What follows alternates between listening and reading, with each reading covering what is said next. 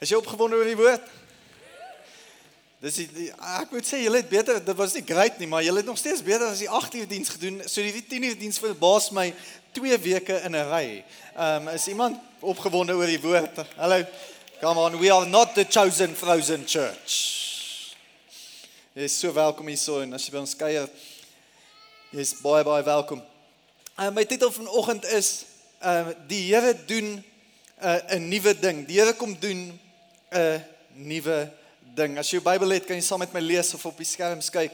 Uh Jesaja 43 vers 18 en 19 sê die volgende um ek lees uit die Engels uit. Hy sê remember not the former things nor consider the things of old.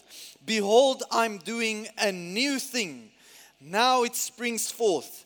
Do you not perceive it? I will make a way in the wilderness and rivers in the desert. Daar's 'n mooi belofte van ons hier vanoggend. I will make a way in the wilderness and rivers in. Mag dit elke persoon persoonlik eh, bedien vanoggend. Here en mag u gees die naprediker wees. Ons bid dit in Jesus naam. Amen.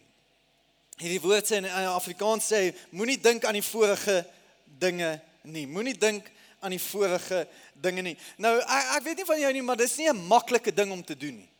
Dis nie 'n maklike ding om te doen as as as dit nie 'n maklike jaar was of nie 'n maklike seisoen was of as daar iets in jou verlede gebeur het eh, toe jy dalk jonk was of of jonger was. Dis nie altyd so maklik om nie aan die verlede te dink nie. Maar tog sê die woord en en met met die woord wat dit sê kom hier ook 'n belofte sê hy moenie daaraan dink nie. Is nie so maklik nie. Maar as die Here dit gesê het, dan is dit wel moontlik, kerk. Is wel moontlik. Nou as jy gaan kyk in die in die in die direkte vorm van van die Hebreëus en en en in konteks die die woord gaan kyk oor oor hierdie spesifieke vers. Wat hy eintlik hier sê is en en wat hy wat wat hy ook vir ons sê is dis nie dat ons net moet vergeet van die vorige dinge en nie nie daaraan aan dink nie. Want want dis eintlik nie moontlik nie. Dit is nie asof die Here hier van ons verwag om te sê, maar maar blok jou geheue uit, vergeet heeltemal daarvan en kry Alzheimer's oor dit wat gebeur het. Dis dis nie wat hy as as jy die konteks van die skrif reg gaan verstaan, sê hy eintlik hoe ons dit reg kry en wanneer ons nie meer moet dink aan die vorige ding nie, kom hierdie skrif en sê moenie daaroor praat nie. Moenie daaroor praat nie want want hier is hoe dit baie keer is in ons lewens. Ons ons praat baie keer oor ons verlede en die gevaar is wat baie keer gebeur is dit word dit was dalk 'n hoofstuk in ons lewe maar dit word ons hele lewe se tema. Dit wat met my gebeur het. Wanneer jy met mense in gesprek tree, is is is die hooftema altyd waar hulle seer gekry het of wat hulle deur gegaan het of of hoe swaar dit is of was en en en baie keer hak ons vas daarso. Jou verlede is dalk 'n hoofstuk van jou lewe, maar dit hoef nie jou hele lewe te wees nie. Dit hoef nie jou hele lewe te wees nie. En en hier is die ding, die vyand gaan ons altyd wil herinner aan ons verlede want hy gaan net en hy kan net ons verlede teen ons gebruik. Hy gaan nooit iets oor jou toekoms kan sê nie want hy weet nie wat jou toekoms is nie. Hy's 'n leienaar. Jy hoef hom nie te glo oor wat hy sê oor jou toekoms nie want hy weet nie, maar hy weet wel wat in jou verlede aangaan en hy weet wel wat het gebeur. Een prediker het dit as as as volg gesê. Hy het gesê the devil is a flesh devil and God is a, God, a faith God beteken die die duiwel gebruik alles wat die vlees impakteer, beteken ons sintuie en en hy gaan alles wil gebruik. Ek bedoel jy stap net in 'n restaurant en dit herinner jou aan jou verlede. Of jy staan om die braaivleis vir in julle gesels en eers skielik gesels julle dalk oor rugby en nou onthou jy jou dae toe jy nog jonk was. Senter gespeel het. Jouself mannetjies roe gehou het. En en hy hy gebruik baie keer iets soos dit om jou terug te vat in jou verlede. En dis baie van ons kerk, dis 2019. As jy nog gewonder het. Die probleem is baie van ons, alhoewel dit 2019 is en fisies is ons hier in 2019, van ons sit nog in 1995. Van ons is nog in 2002 en van ons wonder wat het in 2012 geword toe dit eintlik die einde van die wêreld moes gewees het. En ons is nie hier nie. Want die vyand hou daarvan om ons in ons verlede te hou. Groot probleem baie keer vir ons, ons leef of en ons leef in ons bergtop oomblikke of in die vallei van doodskade. En ons is nog daar of ons is nog daar. Ons is nie hier nie. Maar wat die Here wil sê is vanoggend is remember not the former things, nor consider the things. Daar's 'n nuwe ding. Behold, I'm doing a new thing. Daar's 'n nuwe ding wat die Here wil doen. So hoe kry ons dit reg? En hy sê eintlik dit sy woord moenie daaroor praat nie. Maar maar hoe hoe kry ons reg? Hoe kry ons dit reg om dit ons realiteit te maak dat die Here 'n nuwe ding wil kom doen? Ek wil vir jou 'n paar goed gee. Nommer 1. Nommer 1 is soek na die nuwe dinge in dieselfde ding soek na die nuwe dinge in dieselfde ding. Laat ek dit in Engels ook sê. Hy sê look for the new thing in the old thing. Hier's ons probleem as mense. We are looking for things and not a thing. Ons dink die Here gaan vir ons goed gee in plaas van 'n nuwe ding doen. En ons is geneig geneig om nuwe goed te soek, nuwe goed vir volgende jaar, nuwe goed wat hy vir ons moet gee maar hy wil 'n nuwe ding kom doen. En en ons niks fout om om 'n 2020 visie te hê nie. En en en ons absoluut niks fout daarmee om om uit te sien na volgende jaar nie. Maar hierdie jaar is nog nie klaar nie. Kyk die Here kan meer doen in die laaste maand wat oorbly as die 11 maande wat al verby is. En hy wil iets kom doen. En hy wil 'n nuwe ding kom doen. Maar ons het nodig ek soek 'n nuwe werk. En en ek is enkel lopend ek ek soek 'n nuwe man nou En en ek soek 'n nuwe kar nou en en en ek is so lank al getroud, dalk soek ek nee, ons gaan nie daar gaan nie. Okay. Laat my dink aan en ek wil dit amper so stel, dalk het ons net nodig om ons perspektief te verander. Sodat ons die nuwe kan sien in die ou dinge. Sodat ons die nuwe kan sien eintlik in dieselfde, nie, nie noodwendig die ou ding nie, maar in dieselfde ding. Dit laat my dink aan die storie van Josua. Josua was een van die 10 van die 10 spioene gewees wat wat wat die land moes uitverken het. Die beloofde land en hy was al daar. Hy ken daai land. Hy weet wat daar aangaan. En die Here stuur hom toe terug en hy sê in die in die tweede helfte van Josua 3 vers 4 sê hy want gister en eergister het julle nie met diep pad getrek nie. Beteken dit julle gaan nou na die beloofde land toe eh, met 'n nuwe pad. 'n nuwe perspektief. sien in die, die vorige keer Josua het jy gegaan as 'n spioen. Nou gaan jy gaan as 'n oorwinnaar. Selfde land, nuwe perspektief. Soek vir die dinge, soek na die nuwe dinge in dieselfde ding. En jou gesindheid kerk sal sal bepaal hoe jy nuwe dinge ontvang. As jou gesindheid is soos wat dit nou is, gaan 'n nuwe ding vir jou net sowel vinnig 'n ou ding word en jy gaan nie tevrede daarmee wees nie. Want jou gesindheid bepaal dit. En die Here wil iets nuuts kom doen en dalk het jy net 'n nuwe aanslag nodig. Soek na die nuwe dinge in dieselfde ding. Ja, maar jy verstaan nie self en ek soek 'n nuwe huis. Ek soek asseblief net 'n nuwe huis. Wat van jou aanslag is anderste en jy verf jou eie huis? Of jy maak die matte skoon wat jou so pla omdat dit so vuil is. Ja, ja maar sou ek, ek ek soek ek soek 'n nuwe kar. OK, was net dalk eers jou kar. Laat my dink toe ek 'n student was, ek wou nooit my kar gewas nie. Hy wou altyd 'n ander kar gehad het. Die papier het gelê, die stof was op my op my dashboard en die speedometer kon jy nie lekker sien nie want jy weet nie hoe vinnig jy ry nie want ons 'n bietjie stof 'n stadium gaan ek 'n bietjie kamp as as 'n student en en saam met pelle uitgaan. My pa moes my kar ry. Nou my pa haat 'n vuil kar. Toe ek terugkom, toe ry hy heeltyd my kar, maar die wiele blink. Jy kan die dashboard sien, die die maatjies is skoon. Daar's nie papier nie, daar's nie stof nie. Dit het gevoel soos 'n nuwe kar. Toe se kan ek asseblief my kar terugkry. Iets niets. Ja, maar ek ek, ek soek 'n nuwe werk. Baas hou nie van my nie. Wat van jy kry net 'n nuwe werksetiek? Sien nou is dit baie stil en niemand sê amen nie. As jy 'n werkgewer is, dalk moet jy amen sê. Ek bedoel geen baas gaan nie geen baas gaan nie van jou as jy betyds is vir werk of ewen vroeër is vir werk nie. Geen baas gaan nie van jou hou as jy bietjie vroeër is vir werk en bietjie later werk of as jy ten minste net vars daar opdag en nie in gisteraand se klere en en en kussing uh, krekels hier op jou gesig nie. Dalk moet jy net jou perspektief daaroor verander. Moenie vasgevang raak nie.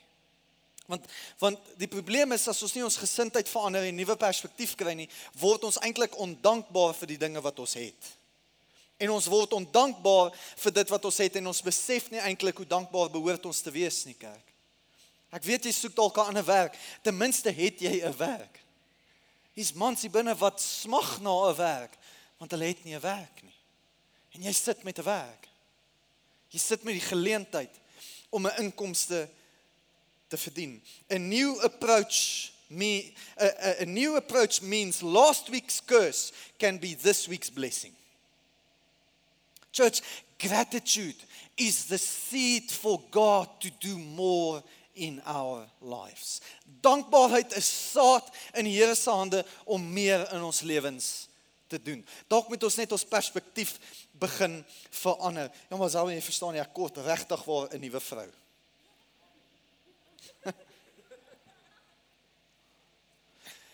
Wat van jy's net weer lief vir haar soos wat jy in die begin lief was vir haar? Wat van jy pursue haar net weer soos wat jy haar in die begin gepursue het toe sy nog nie jou vrou was nie en toe jy nog nie gedate het nie. Wat van uh, Openbaring um 2 5 sê sê die volgende hy sê Onthou dan waarvandaan jy uitgekom het en bekeer jou en doen dit wat jy eerste gedoen het. Beteken dink net weer aan wat jy in die begin gedoen het toe sy jou nog nie van jou lekker gehou het nie en en en jy het eintlik alles gedoen om haar hart te wen. Doen dit weer. Wat van jy's weer lief vir haar en jy het persoon in jou lewe? Of wat van jy laat hom weer voel hy's die belangrikste persoon in jou lewe, kerk? Jy het nie iets niets doen nie. Soek vir die nuwe in dit dit wat jy het, kerk. Soek vir die nuwe ding in dieselfde ding. En en en wat ek vanoggend sê is nie noodwendig maklik nie. Dis soos daai liedjie. You got to have faith. Verstaan? Dit dit gaan gepaard, it's counterintuitive. Want want jy gaan gefrustreerd raak by die huis en jy gaan dalk gefrustreerd raak in jou in jou omgewing, maar dis waar jy geloof nodig het en dis waar jy moet sê, Here, dankie vir dit wat ek het want ek besef daar's mense wat dit nie het nie. Dit vat geloof. Dit vat daardie oomblik waar jy net die Here dank en eer gee en en hom begin loof en prys in daardie situasie. Nie maklik nie, maar doenbaar. Soek vir die nuwe ding in dieselfde ding. Nommer 2, kyk uit vir die nuwe ding, nie vir die ou ding nie. Kyk uit vir die nuwe ding, nie vir die ou ding nie. Die Here wil 'n nuwe ding kom doen. Die vraag is kan ons dit sien? Die skrifvers en hy vra, can we perceive it? Kan ons dit sien? Kan ons dit waarneem? En die antwoord is baie keer nee, ons kan nie. Want ons is so op soek na ons neeglik was en toe almal nog van jou gehou het. Nog op 'n high was en toe toe jy nog nog aantreklik was en toe almal nog van jou gehou het. Jy so op soek na ou goed dat jy nie die nuwe kan raak sien nie. Dat jy nie kan sien dit wat die Here nou wil doen nie. En hy wil 'n nuwe ding nou kom doen. En ons moet dit begin sien en en waarneem. Ons ons probleem baie keer is ons bid vir 'n tweede kans. Here maak dit 'n fout gemaak, sal jy my 'n tweede Ek, ek dink nie die Here wil ons 'n tweede kans gee nie, kerk. Ek dink hy wil iets nuuts kom doen.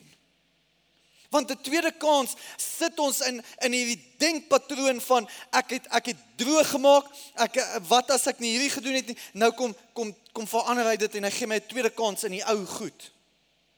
Maar eintlik wil hy 'n nuwe ding kom doen in ons lewens.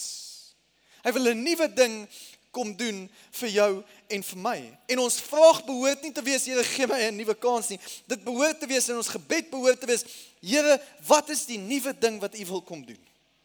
Here, dit het nie vir my uitgewerk nie. Ek het bankrot gespeel. Here, ek het maar ons kan As ek maar net dit gedoen het.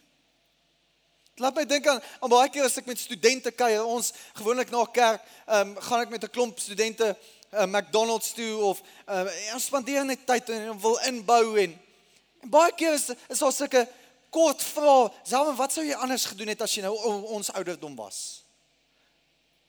En ek stop baie keer die gesprek daar. Wow, ons gaan nie daar nie. Ek gaan nie terug na my 20's toe nie. Ek weet ek lyk nog 20, dankie. gaan nie daar nie. Hoekom? Hoekom wil ek nie eens daai vraag beantwoord nie? Ek wil nie my gedagtes soen toe gaan nie, want wat sou ek verander het? Baie goed. Ek sou vir my pa meer geluister het. Ek sou meer gespaar het. Ek sou nie stupid besluite gemaak het op karre nie. Ek sou probably nie 'n reisieskar gekoop het nie. Baie kan ek dit verander? Nee, ek kan nie. Hoekom gaan ek nie soontoe want ek kan dit nie verander nie. As ek moet dink wat ek anders te gedoen het in my 20 sou ek vanaand depressed gewees het. Ek gaan nie soontoe nie. Gaan nie so. Hoe wat wil die vyand doen? Hy wil jou op 'n plek kry en 'n area in jou lewe kry waarin jy niks kan verander nie. En hy wil jou daar hou. En ons kan nie soontoe gaan nie. God wil iets nuuts kom doen kyk uit vir die nuwe ding en nie die ou ding nie. Dit laat my dink aan 'n aan 'n vriend van my goeie baie goeie rugby speler en ehm um, hy was hierdie was seker sy kans vir wêreldbeker rugby gewees. Alles het getoon dat hy moes wêreldbeker rugby speel hierdie jaar. Hy was hy's 3 jaar terug boktrei ontvang en saam uh, op toer gewees en die baadjie gekry en en op die toer kry 'n nekbesering. Mag jy daai baadjie aantrek want hy kon nie sy eerste game speel nie. Kom terug, kry hy 'n operasie. Na die operasie kniegbesering. Weer 'n nekbesering en niks kom reg nie. Hy verloor sy plek. Sy begin span plek en en is op die bench en speel 10 minute dan het hy seer.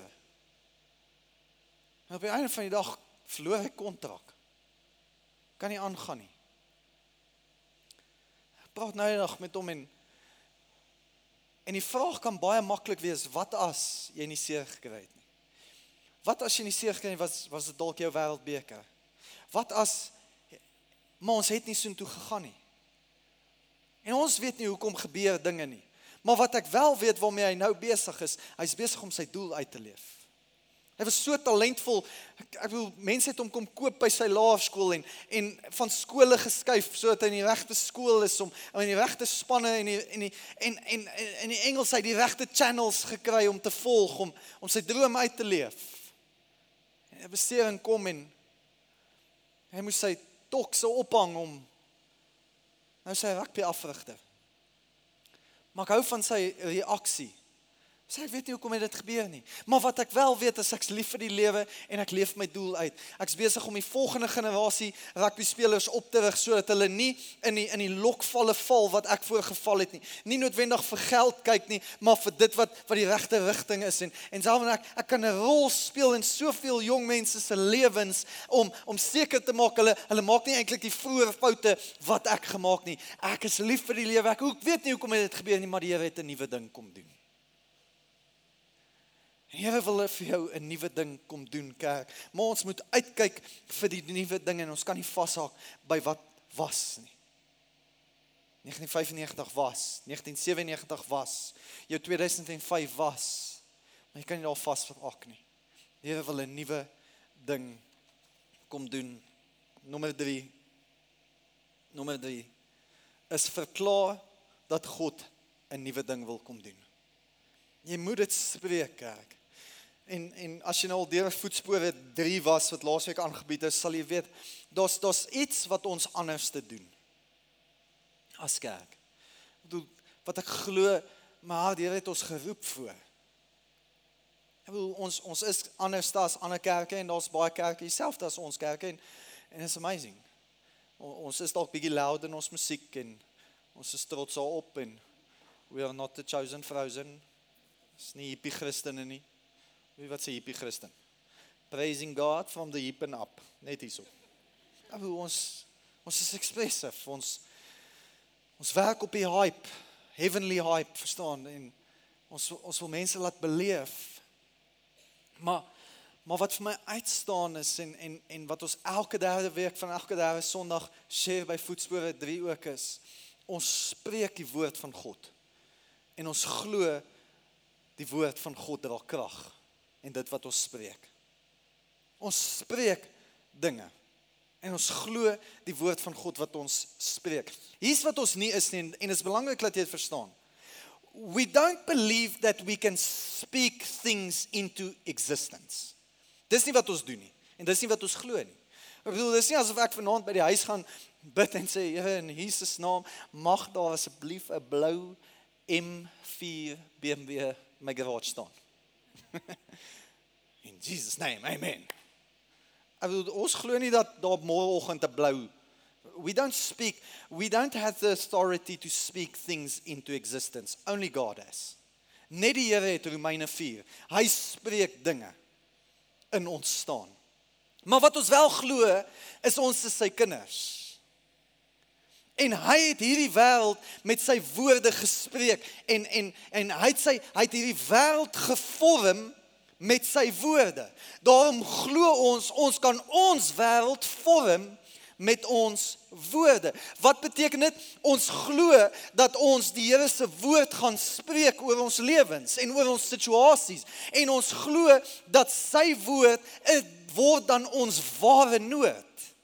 Dit word ons kompas vir ons lewenskerk. Ons spreek dit. Daarom spreek ons gesondheid oor ons. Daarom spreek ons goedheid en guns oor ons. Daarom spreek ons, maar Here, u woord sê dat ons groter dinge gaan doen. U woord sê dat ons vir mense kan bid vir genesing. U woord en ons spreek dit. En as jy lank genoeg kerk God se woord oor jou lewe spreek, dan begin jou lewe in lyn kom met wat die Here se wil is vir jou lewe. Dit is belangrik dat jy God se woord spreek. Ek bedoel, uh, dit dit is wanneer jy oor oor oor 5 of 10 jaar gaan jy gaan jy na 'n foto kyk van jou ou self en sê dit lyk soos ek, maar dit is nie ek nie. Die Here het my lewe kom transformeer. Die Here het my lewe kom verander. Sy woord het my ware noord geword. Dit het my kompas geword en ons glo wat in sy woord staan. Is interessant in in in die vers wat ek gelees het nou nou sê can you perceive it? Do you not perceive it? Kan jy sien dat die Here 'n nuwe ding doen? Die die Afrikaans is kan jy dit nie waarneem nie. Ons het nodig om waar te neem dat die Here die kerk Daar's krag van jy iets spreek. Die die woord perceive it uh, uh, in in in ander taal is dit to declare it. To decree and declare it so it can be established. Laat my dink aan aan hierdie vers en dit is 'n belangrike vers vir ons vir, vir, vir ons vanoggend. Job 22 vers 28 sê: You will decide on a matter. You will decide on a matter and it will be established for you. And light will shine on your ways. Dit dis belangrik dat jy dat jy hierdie twee punte verstaan is. You will decide on a matter beteken you will decree it And if you decree it, it will be established. So wat die Here kom sê in Jesaja is hy sê ek kom 'n nuwe ding doen. Can you perceive it? Kan jy dit waarneem? Ja, ek neem dit waar. Wat doen ons as dit as ons dit waarneem? Ons begin dit spreek. So wat ons letterlik doen is we decide on the matter. Hier's 'n nuwe ding vir my op pad. Dit wat die Here doen in die hemel, gaan ek kom begin spreek oor my lewe. I'm establishing eh, ek het spreek hier op aarde. I'm establishing it. I'm establishing a heavenly life for me here on earth. When you decree it, you establish it. Wanneer jy dit uitspreek en wanneer jy daarop besluit, maak jy dit vas en stel jy dit vas hier op aarde. En dan gaan hy verder en sê and light will shine on your ways.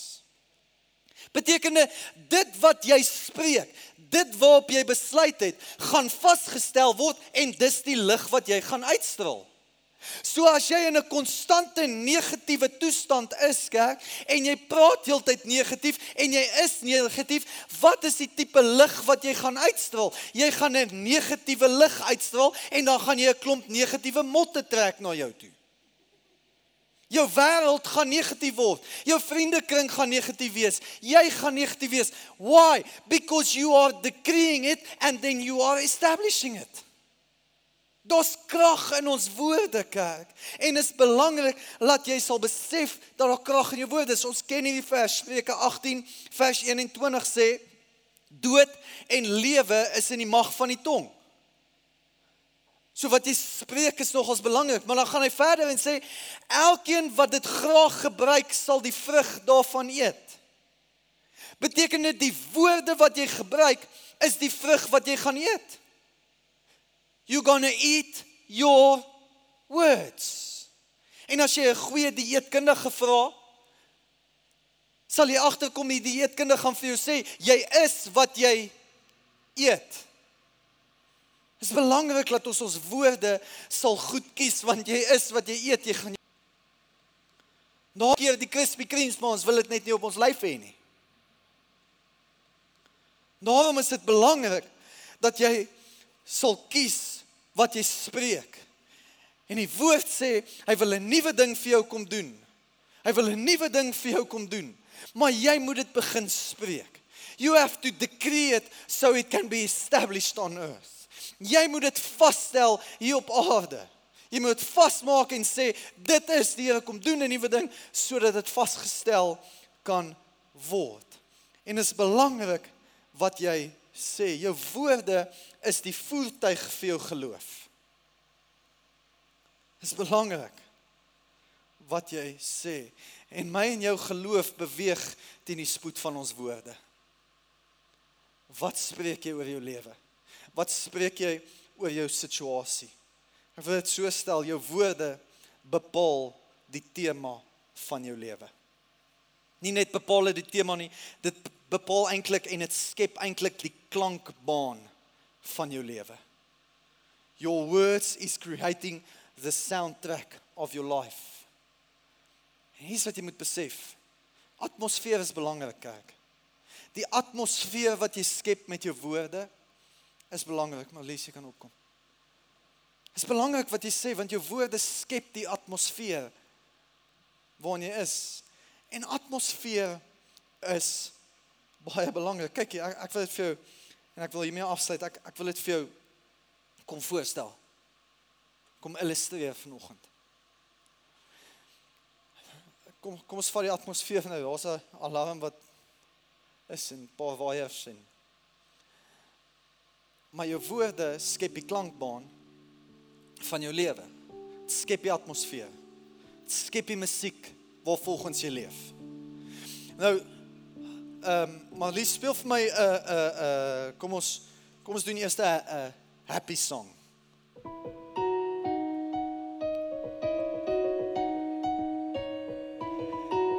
Wat wat kom by my? Kom kinders, kom kinders. Kom, ek gaan 'n Disney movie aansit en ons gaan lekker. Ek bedoel dit lekker. okay.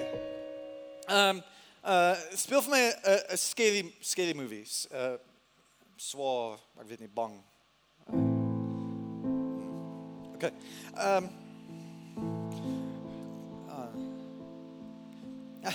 Ek weet nie wat by jou opkom as die atmosfeer so geskep word nie, maar het jy al ooit The Sixth Sense gekyk? Daai seentjie, sesde sintuig. I see dead people. Hæ? kom kom ons Okay, kom ons dis bietjie swaar. Dis nie. We are a happy church.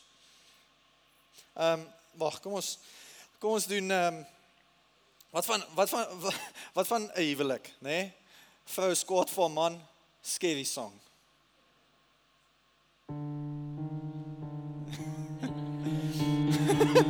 Hy wil hier kom die man. Hy's te bang om in die huis en hy het laat gewerk en waar was jy hele dag? Jy gee nie meer aandag aan my nie. Jy kom altyd laat by die huis en en ek moet altyd al die kos maak en die kinders in die bed sit en pad en hoekom is jy nie by my? Staan, ek bedoel dis die atmosfeer waarin ons is. Okay, okay, 'n love song. Doen 'n love song. Doen 'n love song. Kom ons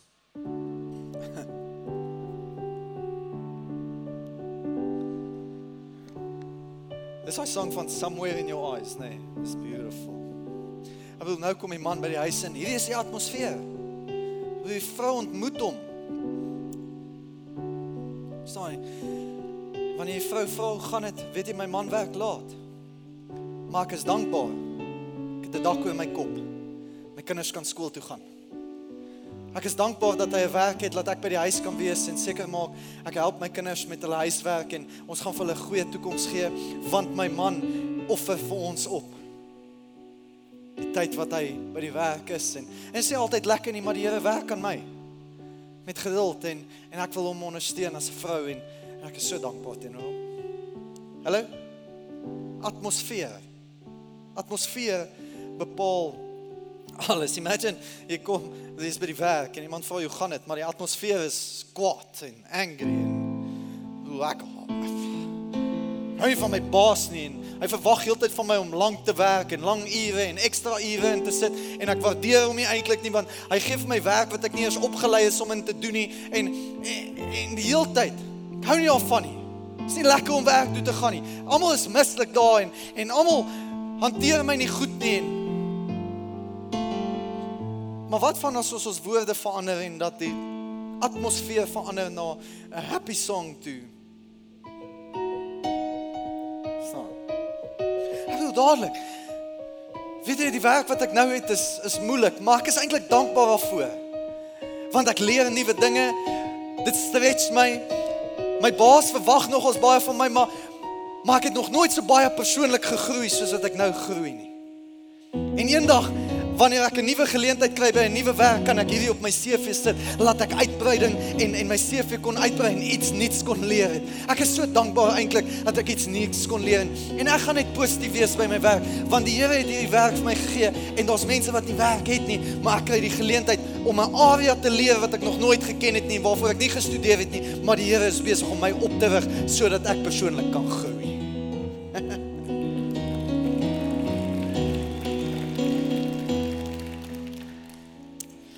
Hardste ding kerk is heel moontlik die beste ding vir jou lewe. Ek het laasweek gesê is nie my lekkerste jaar nie. Stawwe jaar gewees. Opgee jaar. Maar jy meeste goed geleer. Die meeste gegroei. Is nie altyd lekker nie. But God is doing a new thing.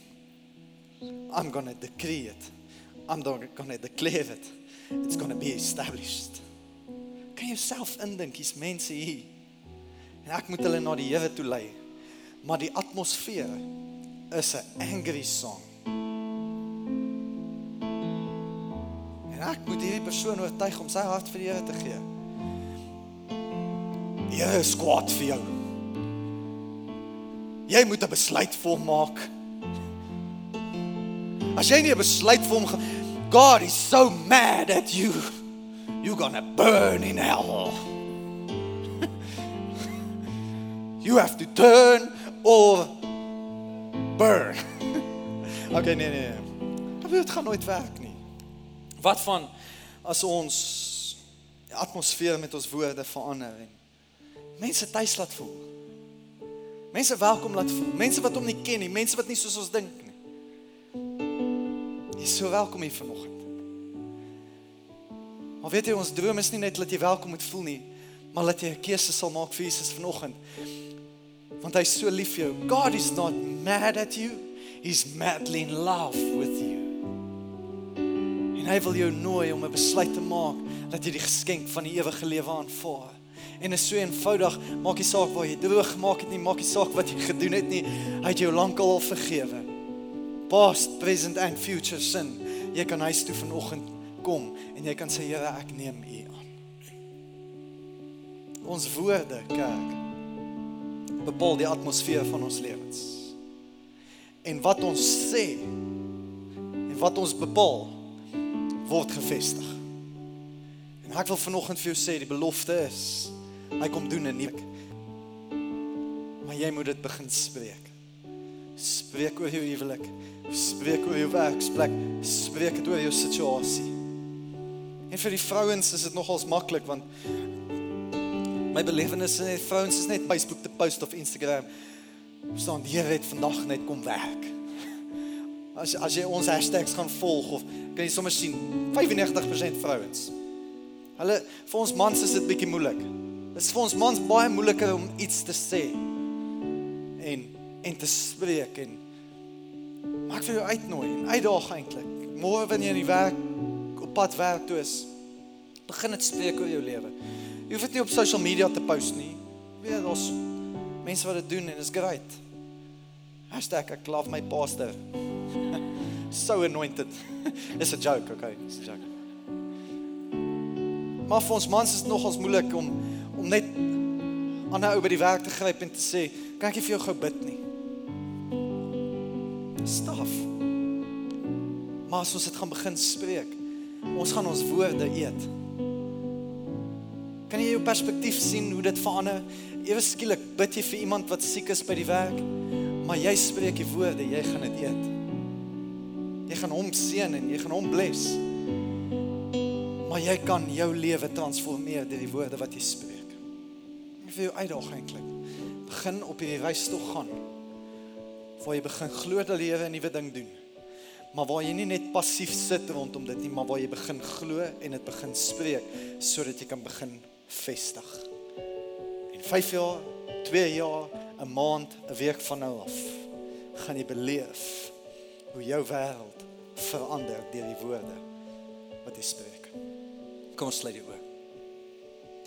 Here, dankie vir u liefde en u genade. Here, u is so goed. Dankie vir die belofte van 'n nuwe ding wat u kom doen.